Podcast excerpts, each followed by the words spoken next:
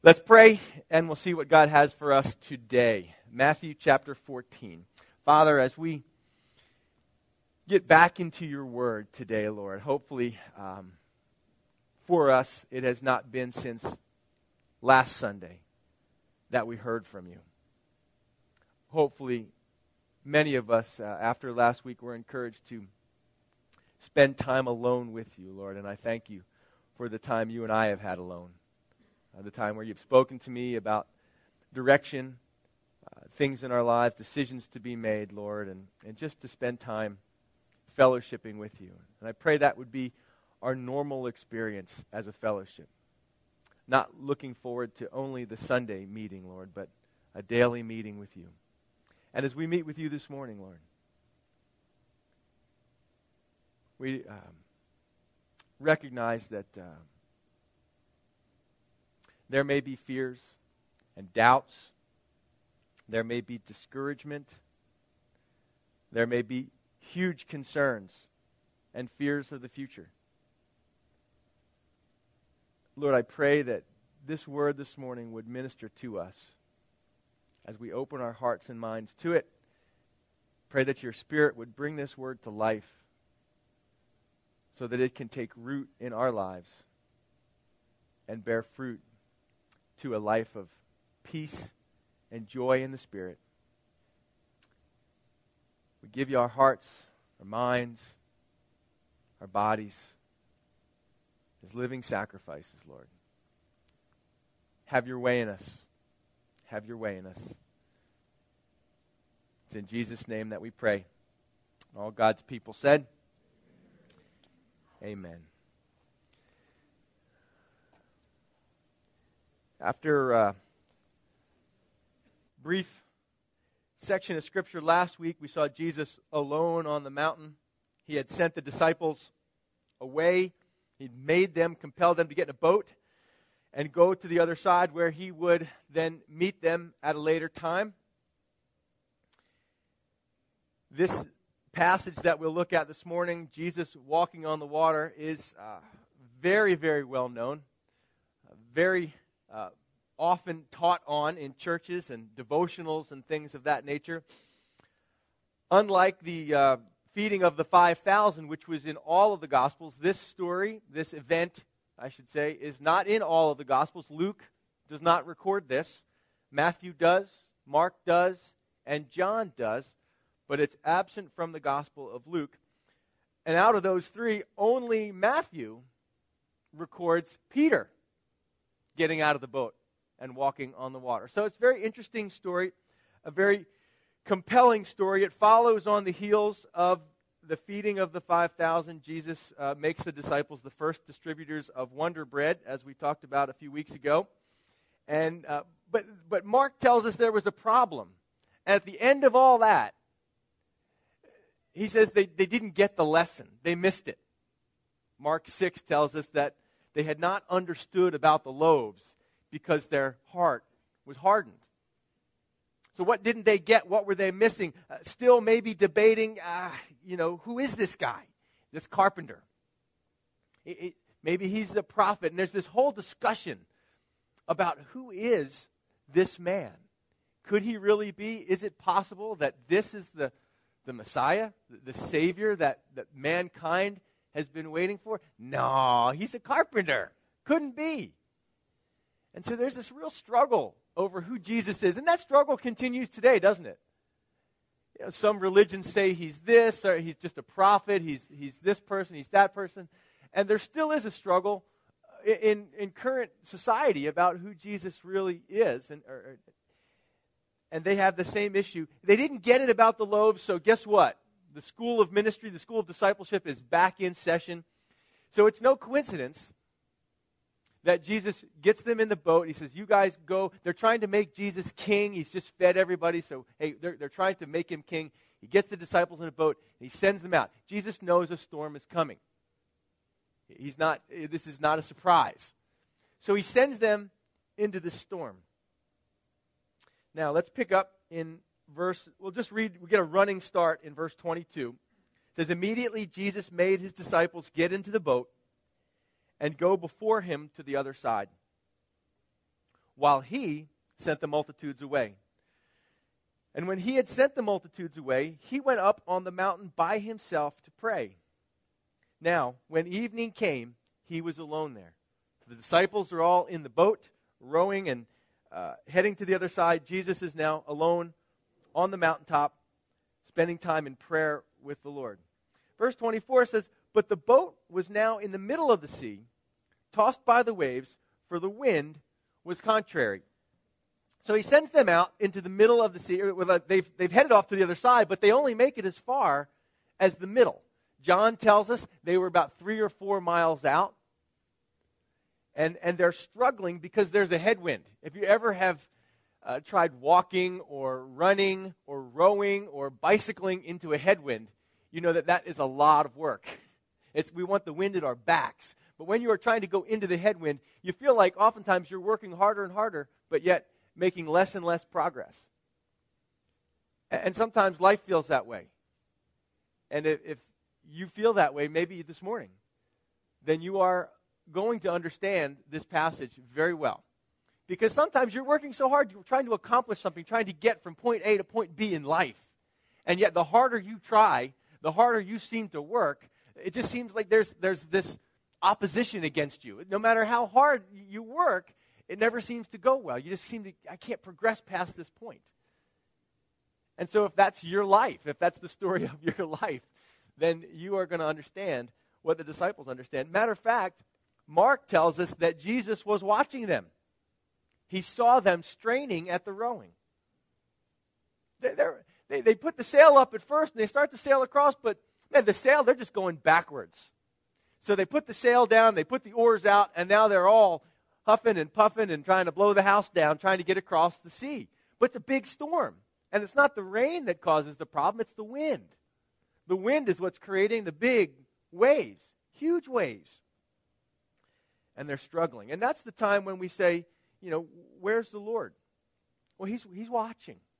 He's watching them while he's praying, watching them strain.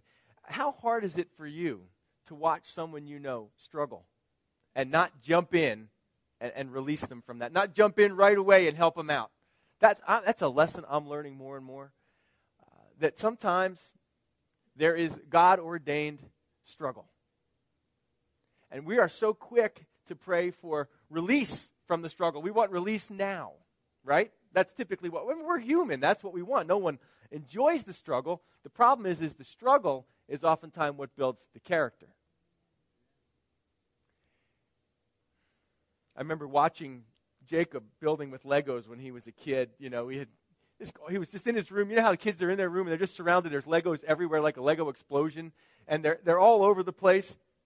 And he's building with Legos, and he was trying to put two pieces together, and he was just getting frustrated. You know, I could see him struggling, and I thought, you know, I could build that thing in a second. You know, I could just put that thing together and get in there and move aside, son. Excuse me. Because we adults, we secretly love to play with Legos. It's true.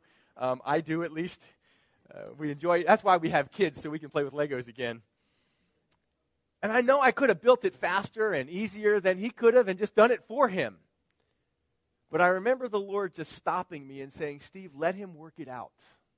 Let him work, let him struggle a little bit with it. And now the whole time I had my eyes on him, I wasn't going to let him, you know, when Legos start flying, that's the time to step in. And Jesus does that with us.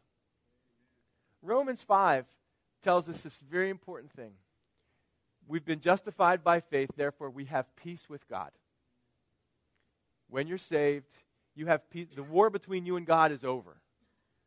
You're now, uh, you're, you're t- there's peace between you and God.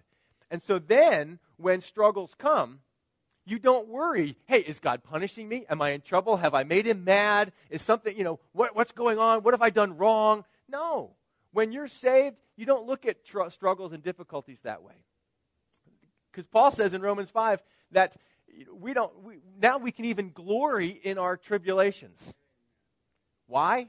Because when we're saved, tribulations produce patience.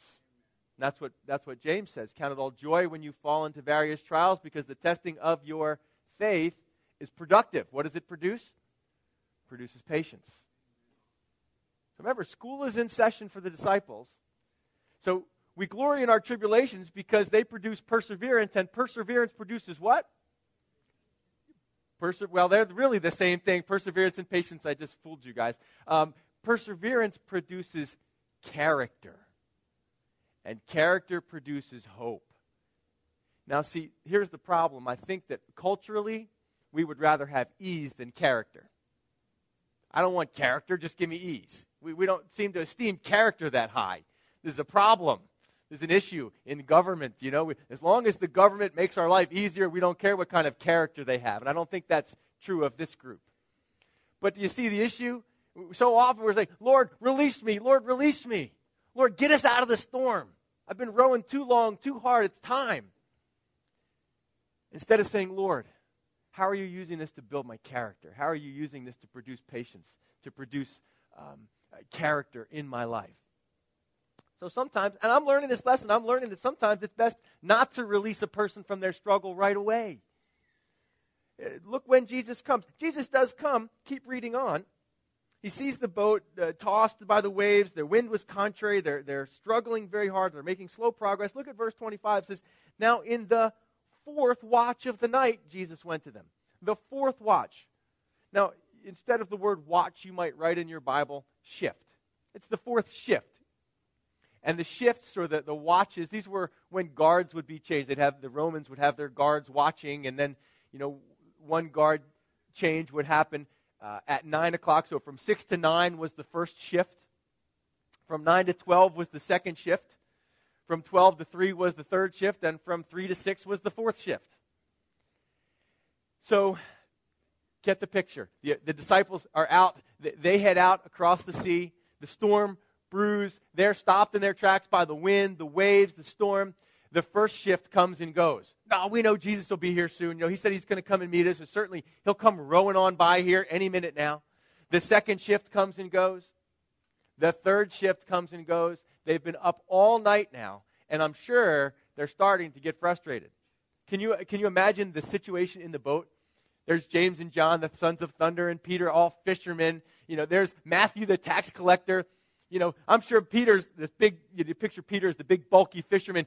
Come on, Matthew, row harder. Come on, we got to get through this. He's ordering them around. And I'm sure, you know how when you begin to get frustrated and tired, they've been up all night, uh, things begin to devolve in the situation. There's frustrations, tensions are high. So I can just imagine these guys just ready to tear each other up in the boat. Uh, that's just the way I picture it. You know, maybe you picture them working nicely as a team, and you know, I, I don't think you know these disciples. Six to nine, not yet. Nine to twelve, still struggling. Twelve to three, still rowing, getting nowhere. Three to six a.m., somewhere in there is when Jesus now decides he's going to go to them.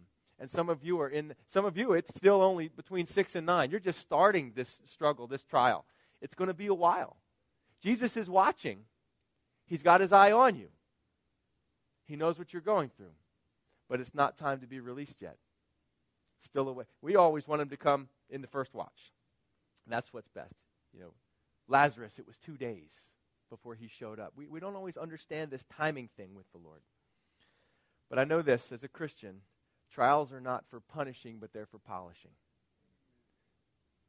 They're not for punishing, they're for polishing. So there's a lot of polishing going on here for the disciples. The fourth watch, Jesus went to them, but not in the way that they would have been expecting, not in the way that anybody would have been expecting. He came to them how? Walking on the sea.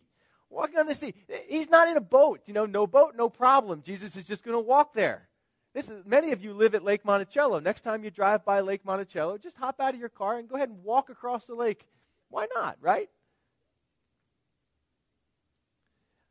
I, I can't think, and maybe you can't, I couldn't think of any other parallel story in the Bible where somebody walks on the water. The Israelites walk through the water on dry land, they're not walking on the water. Elisha, the best thing I could come up with was when, Elisha makes the axe head float there in Second Kings, I believe. That's the closest. There's nothing like this. There's no parallel anywhere else that I could think of in the Bible. Certainly in the world, if you do a Google search for walk on water, the first, the first thing you find is a, a, a video called Liquid Mountaineering.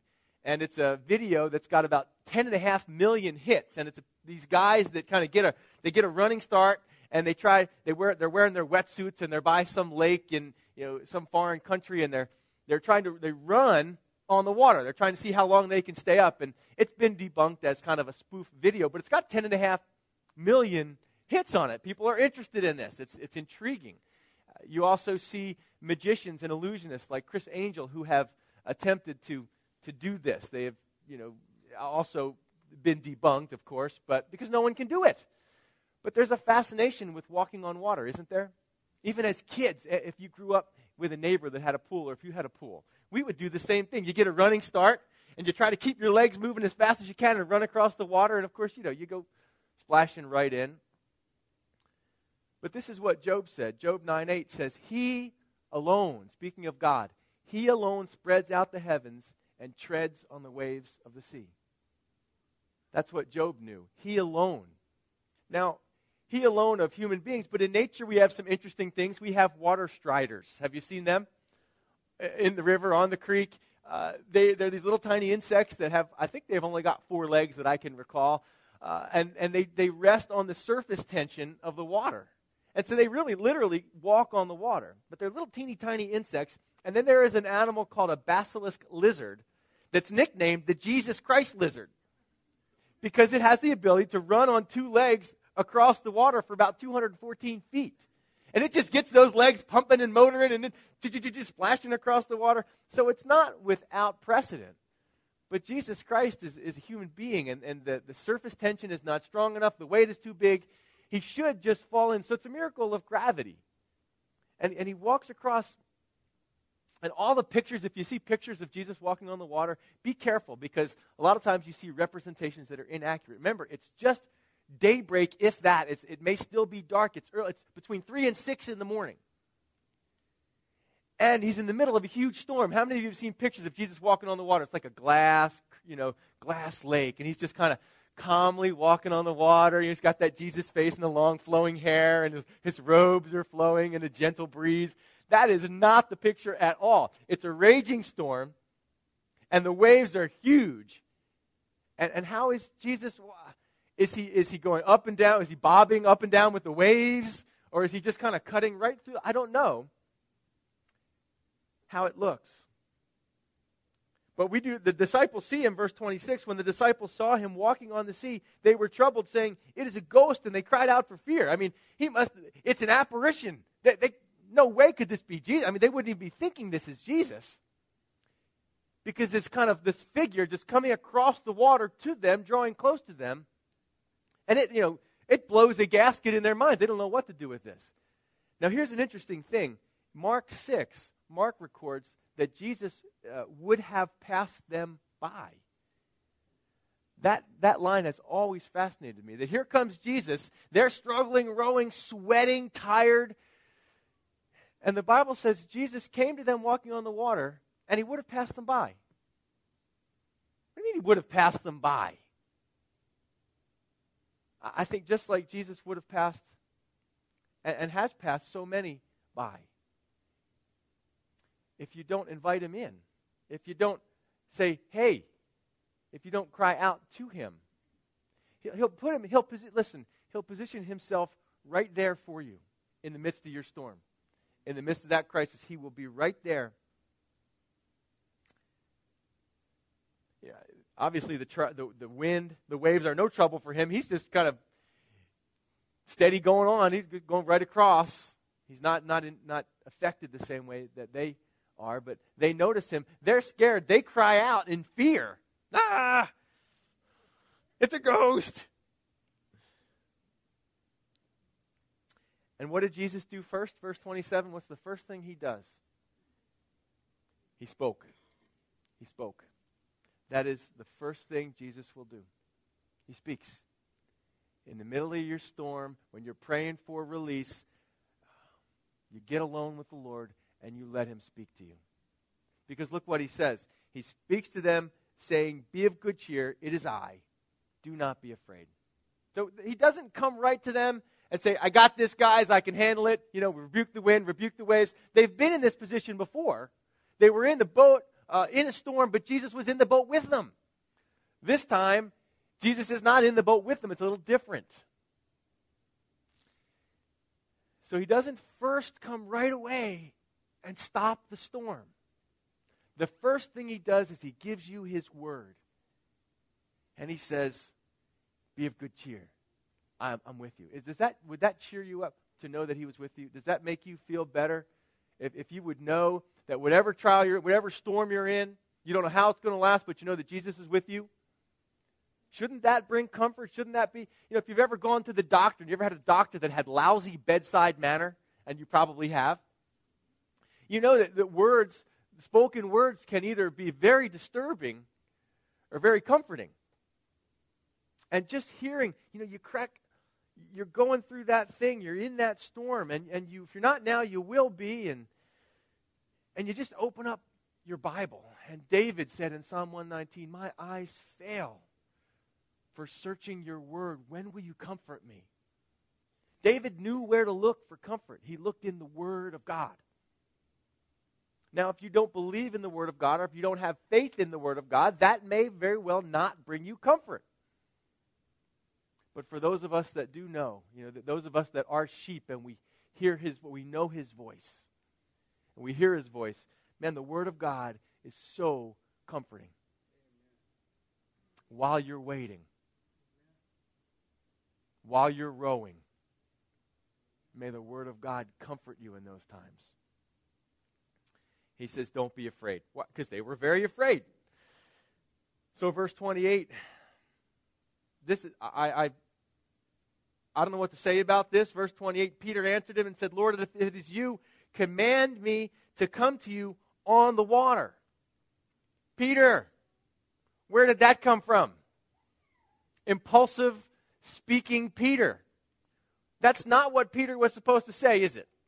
What was Peter? What would you have said? What would we have naturally said? What should Peter have said? Lord, if that is you, stop the storm. Lord, if that is you, do what you did last time. And it's, it's not just if, it's, it's if or since it is you, right? So it's not like he's still questioning at this point. It's, Lord, since you are here, since you are with us, since you're saying, do not be afraid, then, Lord, since it's you, rebuke the waves, rebuke the wind, stop the storm. That's what he should have said, right? But he didn't. Why did, you, why did Peter say this? Why did he say, Lord, if it's you, command me to come to you on, not in the water. He doesn't say, command me to come to you in the water.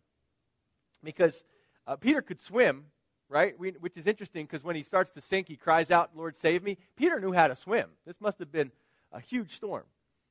Because in John 21, he jumps out of the boat, he dives into the water to go swim to the shore to see Jesus, a, a resurrected Christ. So it's not that Peter can't swim like me. You know, I can swim, but I'd certainly be fearful in a storm on the water like this. But he says, Command me to come to you on the water. Peter's a fisherman, very comfortable in boats, probably been around a lot of storms the only thing I can figure as to why he would have said this, you know, we love Peter because of his impulsiveness. Just sort of says whatever's on his mind and it gets him in trouble sometimes. I think Peter is figuring I've got my boat, and we're in the boat, and it's a place I'm very comfortable, a place I'm very familiar with. It's a place, certainly in a storm, a place of security. And I think Peter weighs it out in his mind. He says, I'd rather be with Jesus in the midst of the storm than in the boat without him. I'd rather be in a vulnerable place in the midst of uncertainty with Jesus than in my secure place that I'm familiar with without him. I don't know if you would say the same thing uh, we've all got those familiar, comfortable places, old habits, old patterns, things that we revert back to when, and that's the funny thing, when you're in a storm, that's the very time we typically draw things, we draw the reins in, we pull things in and say, ah, God, okay, it's tough time, gotta, gotta pull all the wagons in the circle, I'm under attack. You know, that's the very time we want to be in the boat in the storm. That's the very time we're, we're not going to get out of the boat. We're, we do not want to, st- well, I can't, make, I can't do anything different now. I've got to do what I'm comfortable with, got to do what I'm familiar with. And for many of you, probably in this room, That's how your, your life is. That's the way you live. You have certain habits, patterns, uh, behaviors that are your go to thing, you know, addictions. That's where you go when the storm hits. It could be comfort food, Breyers ice cream. We joke about that around here a lot because I love Breyers. We've been Daniel fasting, by the way, so um, had gone a long time without ice cream. Uh, so I'm a little edgy. Had ice cream cake last night, so not edgy anymore. Um, but, but you know, it could, it, it could be various patterns and behaviors that you turn to. And those are ways you avoid Jesus. Because he's not in those things. They're sinful patterns, they're sinful behaviors, but you're comfortable with them. They worked for you in the past, and you figure, well, I'll ride out the storm in my little boat. And, I, and when, when that difficulty comes, that's the time when you're least likely to do something daring or something to, to come to Jesus. And I've talked to, we talk to people all the time in their storms of life. That's when people come to church, right? They don't come to church when everything's going well. They come to church when there's a storm and they're rowing, rowing, rowing, can't get anywhere. So they finally end up going, well, I've tried everything, so I might as well go and see what's at this church down here. And they come and we say, hey, you, you gotta get, you gotta get to Jesus. Well, things are too difficult right now to come. I'll, when, when this passes, then I'll come to Jesus. When, I'm, when I get through this, that's when I'll come to Jesus. Well, that's not what Peter did. It was in the storm that he decided to step out and not draw in. Again, I don't know why he did that, but he says it in verse 29. So he, Jesus, said, Come. Come. What a word for somebody this morning. Come. I wonder if Peter's now going, uh oh. uh, didn't mean it. Uh, now he realizes that now Jesus has now commanded him to get out of the boat and come. So, when Peter had come down out of the boat, oh, I wish I was there. I would love to see that. When Peter had come down out of the boat, as he crawls over the side and he takes that first step onto the waves are crashing and takes that first step onto the water and, and it supports him. He doesn't sink. He gets down out of the boat and he walked on water. Why? to go to Jesus. That you know, look, we in our human minds, the focus for us is walking on water. This is not a parlor trick.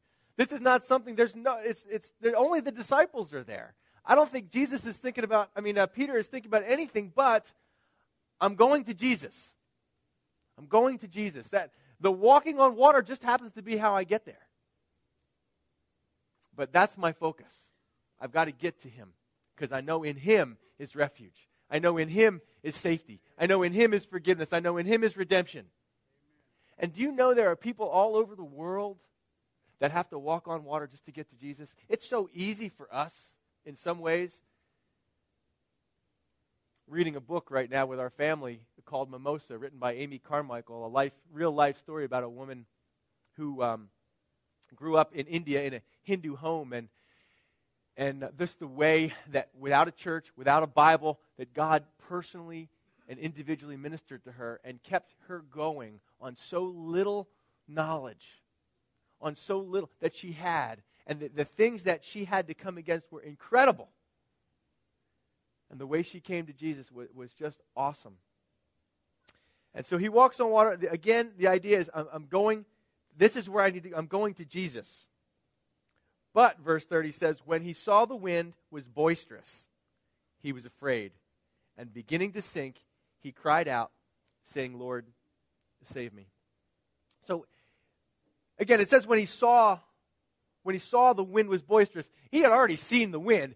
The idea behind the, when he saw the wind was boisterous was that this is where his thoughts began to turn. So remember, he, he's got his focus on Jesus. He's stepping Jesus commands him to come. He gets out of the boat. He starts to walk on water. How far did he get? Was it 10 steps? Was, you know, Jesus had walked on water three or four miles. That's how far out they were. Now, how far is he off from the boat? How many steps had Peter taken? But then his mind goes to the wind. And, and the Bible says, and he was afraid. And that is what we deal with, isn't it? Is fear. That's our, our that's the biggest obstacle to faith is fear. Now, look what happens when he begins to be afraid. And this is why the Bible is constantly telling us fear not, fear not. If only, if only my people would trust me. And when he fears, that's when he begins to sink. So, what was the power? What power of God was keeping Peter afloat? The same, the same power that was keeping Jesus afloat is keeping Peter afloat. Uh, you know, Anti gravity stuff. But somehow, Jesus' power has not diminished, right? Jesus doesn't have any loss in power all of a sudden. He doesn't go, oh no, I feel my power weakening, you know, kryptonite. Oh no, you know, I'm losing him, I'm losing him. It's Peter's fear. That's the issue. So somehow, listen, pay close attention to this. Somehow, the fear of Peter diminishes the power of God in his life effectively. Isn't that what we see? It's when Peter fears that he begins to fall. And the funny thing is, it's like this revolving cycle because what was Peter probably afraid of when he saw the wind? When he started thinking about the wind, he was probably afraid, afraid of sinking. So here's Peter. He starts to get focused not on Jesus, but on the wind and the waves. And so he begins to fear sinking. And what does that cause him to do? Sink. Fear is, is, is uh, a very big obstacle for us all.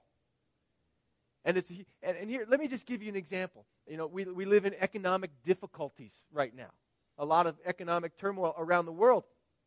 And so here's the thing when you've got your job, when you know you've got your, your big job and you're making enough money, no problems in the family, everything's going cool, you're, you're able to give. You're able to give to, to this charity or to support this or to you know tithe or whatever it is that you do in, in for the kingdom of God with your with your money. But then you lose your job or you get a different job that pays less. And now, you're, now you begin to do what?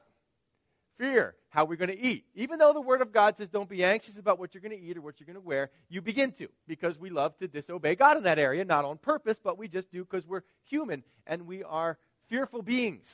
I grew up in, in a fearful family, so um, I know about this stuff. So we begin to fear in that area. So what do we do? It changes the way we act. So now the things we used to do, we stop doing because we're fearful.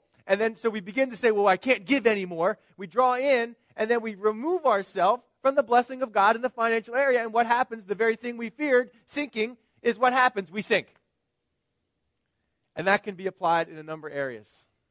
The Bible says about me and about you, we walk by faith. It doesn't say we sink by faith.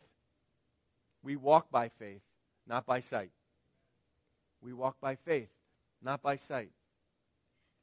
I wonder, is as Peter's walking out there, if when he begins to fear, do you think he stopped? Do you think he stood still and that's when he began to sink? I, I think so. I don't know for sure, but I think when he looked, when he saw, he stopped walking toward Jesus. And I think when he stopped walking toward Jesus, he started to sink. And I think that's what happens with me. When I stop, even this morning, God's been working on, on me in some areas. Um, just to, God's been working on me uh, preaching without notes. Just to, you know, I've always been fearful of not having notes. Because, like, what if I get up here and I just go, uh, and like fear comes over me and I don't know what to say next? Public speaking is a real riot. If you've ever had a public, man, and, and the Lord's been working on me with this for years, and I keep telling, no, Lord, I need notes because I'm going to forget what to say. And even though week after week I never use the silly notes that I bring, because I'm long winded anyway. If I use my notes, you'd really be in trouble. But yet there's still a fear about what if, what if, what if. And so, uh, and the Lord, even this morning, on the way up here from the office, the Lord said, Steve, get out of the boat. Trust me. Don't use your notes. I said, next week, Lord. I'll do it next week. Let me see what my notes say next. Yeah.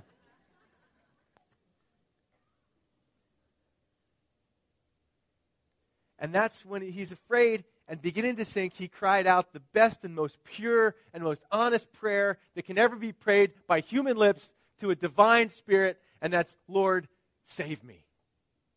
And if you have never tried daringly to go to Jesus, to follow Jesus, you may have never had to pray this prayer Lord, save me. And again, Peter could swim. What a great prayer. And there's probably someone, or, or maybe two someones, or three someones in, the, in here this morning that this is the prayer that God is waiting for you to pray. You've been wanting the things of God, but you don't want God. You want the blessings of being in the church, but it's God. You know, I don't want Him. I just want what I can get from God. I want Him to rescue me, but I don't want to follow Him. And so there's a disingenuous, a double, double-mindedness about your, even your prayers. And he just, Peter cries out, Lord, save me. And how long did, did uh, Jesus wait? Verse 31 says, immediately Jesus stretched out his hand and caught him. Immediately. You know what that means in the Greek? It means immediately. It means right away. It means Jesus isn't going to let you sink. How many of you here this morning have been in difficult spot and Jesus has let you down. It may not have gone how you thought, but you're still here, aren't you? Jesus hasn't let you down. Jesus will, look, this is why you can trust him. He will not, he will not, he will not let you drown. And that's a big fear of mine, literally speaking. You know, drowning is my big thing. You know, I, I don't want to die that way. That's just the way I. I hear it's peaceful, but not me. Thank you. Someone else can die that way. I'll have to take your. I, who said? Who made that? Have you ever heard that? Like drowning is peaceful? How do they know? That's supposed to make me feel better about it. Immediately, Jesus stretched out his hand, caught him, and said to him, "O you of little faith, why did you doubt?" What a question. Why? Why do we doubt? What makes us doubt? See, the connection, there's a connection between fear and doubt, and the word doubt literally means, and I'll get to the serious Greek definition, it means two ways. And it pictures a man or a woman standing at a crossroads, at a fork in the road. You know, Yogi Berra said, when you see a fork in the road, take it. Uh, that's another story altogether. Uh, the fork in the road, and there are two ways to go. And, and the person standing there is sometimes thinking this way and sometimes thinking that way and sometimes thinking back and forth. I'll go this, no, no, I'll go, no, I'll go this way, no, no, I'll go that way, and back and forth, back and forth. James would call it uh, two spirited, a double minded man. The other picture is when you go to the doctor, they put you on the scale and they have the sliding weight, and as it's getting close to your weight, it kind of goes, as it's waiting to equal out, it kind of goes up and then it goes down. It's kind of waiting to balance out. It's that up and down on either side that also pictures this doubt. First it's up, then it's down, then it's up, then it's down. I was driving home the other day, and, and I did what, I, what we all hate to do. I killed a squirrel. You, oh, I know. Um, I think he deserved it, though, because any PETA people in here? He started, listen now, hear me out. Don't judge me yet. He started out plenty in advance. Jacob was in the car. You saw him. He was he got a great start, didn't he? I mean, he had plenty of room. and he was going across the road. If he had just kept going, he would have been fine. But he decides to stop in the middle of the road. And you know, I worked in now I'm, I worked in the hospital and I seen people run off the road trying to avoid possums and things like that. So I tell Jacob, if you see, just keep going straight. And and that's another one of those things, like drowning is peaceful. They tell you when you see a squirrel, you're not supposed to change directions because then it's like an awkward dance. You know, you go left and they go left, and you go right and they go right, and, and then it ends up a mess anyway. Well, how did we get here? So, oh yeah, I remember. So he he stops in the middle and he, and he, and he jukes left and he jukes right, and he had plenty of time if he just kept going. But he stopped and he faltered and he doubted, and I squashed him. I don't feel good about it, but I think he was nuts. but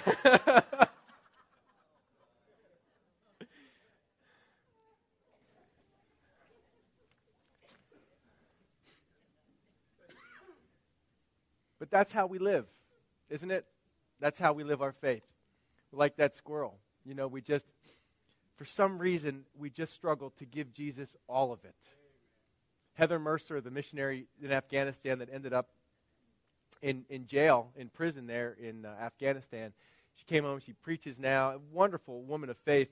And she said, You know, there was a day in my life I just decided to put all my eggs in one basket. I just, you just have to stop fearing. You have to make a choice that I'm just going to do what Jesus says to do. I'm just going to follow him. And, and when fear comes, I'm going to keep my eyes focused on him, on him, on him, and not on what I think should be happening or what's not happening or what could be happening or what might happen. I'm going to keep my eyes focused on the Lord. I'm going to do what he did. I'm going to walk where he walked. And you won't sink. Oh, you of little faith, why did you doubt? Now imagine one other thing I want to mention as well before we go on. There was a whole bunch of disciples still in the boat. They had never gotten out. I wonder if any of them were critical of Peter.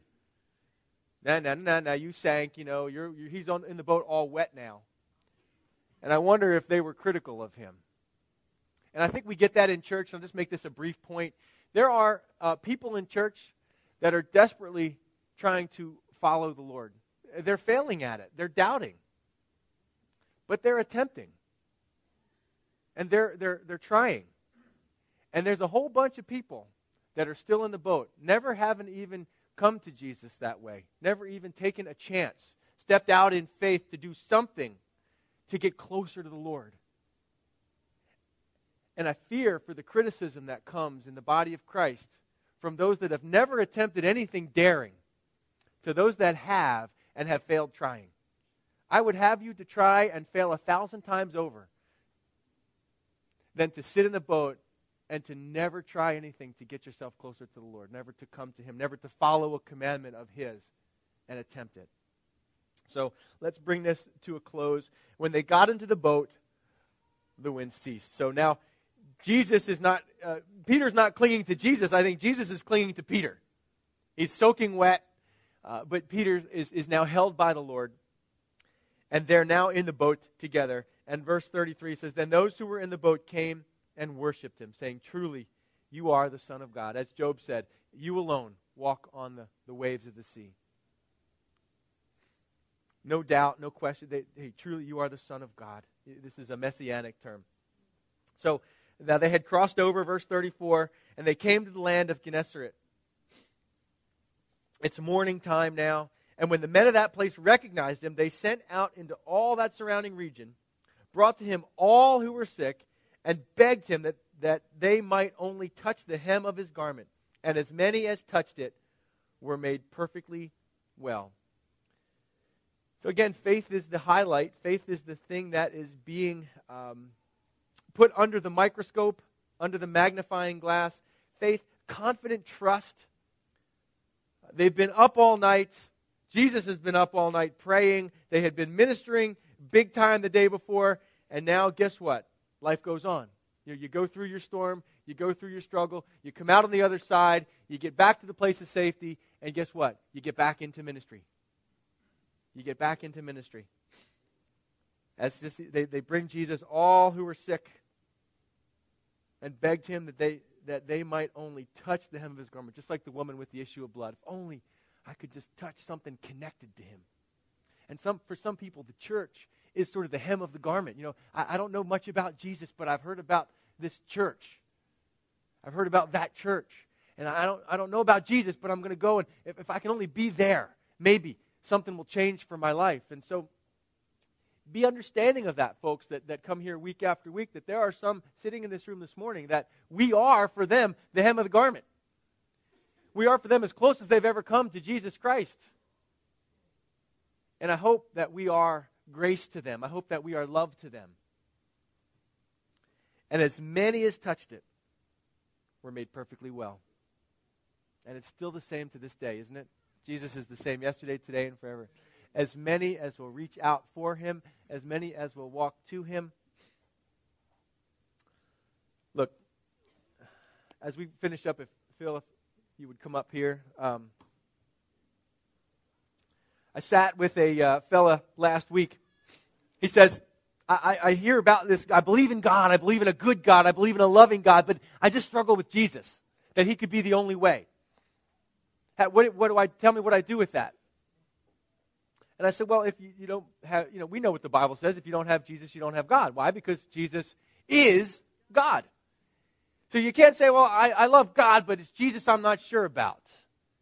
If you don't know Jesus, if you don't love Jesus, if you don't have Jesus, you also don't have God. If you reject Jesus, you're rejecting God. If you reject what Jesus is, who he is, how he is, then you reject who God is and how God is and what God is. Because he is God in the flesh. So if you believe in God, you believe in Jesus because they're the same. They're one and the same. And so I tried to explain to him that, you know, we've all had opportunities where you, you find, you know, sometimes a, an animal gets into your house or bird or squirrel or something, I don't know, gets into your house and you know, I worked with horses for so long. You wish you could communicate their language, right? You know, you wish you could just tell them, "I'm trying to help you. This is for your own good." Your dog gets hurt, or and you, you try to help it and it bites you, or something like that, because you can't speak the same language. You know, you're this great big human being. You know, we we had a hummingbird get caught in our screen porch and just phew, flew right in there and was just stuck there. And you can just imagine the fear in this hummingbird as we were coming toward it, you know, this big human being to, to grab the hummingbird, to try to set him free. But he didn't understand that because I'm not a hummingbird. I don't speak his language. He, he can't relate to me. And that's how it was for God. You know, you see him on the mountain when the law is given. And the people are scared because when he speaks, it's like rivers of water, torrents of water. And when he shows up, it's a smoking, fiery mountain. And the people say, We're too scared, Moses, you go. And God has this problem where he's so big and powerful. And human beings have a hard time relating to him, understanding him, seeing him for who he is. And so he says, How can I communicate? How can I reveal myself to them. And so he puts himself in human flesh. Like if I could become a hummingbird and say, okay, just go, you know, put it in reverse, back out, then you'll be okay. Oh, I didn't know that. If I could talk to the horses in horse language and tell them, no, this is this is going to be good for you. And that's what Jesus is. He is God, putting himself in, in a way, in a form that can be understood so that then He can lead us to freedom by speaking our language, by living among us, by being one of us. And that's what He's doing. That's why He's there on the, on the waters, rescuing, saving, healing. He is God among us. And I thank God that He has revealed Himself that way. I don't know that I've ever could have understood God had it not been for Christ Uh, to see the compassion, to see that even tired, even fatigued, having all night been out and in the water and saving Peter. And I mean, you think that the next morning he'd say, Can I get a break, please, from this saving stuff? Oh, you guys are so needy. Give me a break. You know, he's not human like us in that sense. He'll never sleep, he'll never slumber. He has the thoughts of you that he has are, are more than the grains of the sand on the beach. Of you personally. See, I can only think a couple of thoughts at one time, you know, and, and then I forget those thoughts, and I need more memory, more hard drive space. But not God. He's not limited that way, He's holy. So, as Phil leads the closing song, I just want you to think about um, Peter's prayer. Peter's prayer in the storm. Peter's desire to just get out of this uh, place where he's always, where he's so comfortable, where he's lived his life in this boat. And that's you. You've lived your life in the boat of addiction, in the boat of isolation, in the boat of aloneness, in the boat of religion. Just as long as I do the things I'm supposed to do, then everything's going to be okay. And, and it's, it's really the whole focus is, is Jesus. Him. It's a person, not a religious system. And so today you may have been in church for, you know, hundreds of years. You grew up in church. You were born in church. But you've never been saved. You've never got to that place where you've just cried out, Lord, save me. Save me.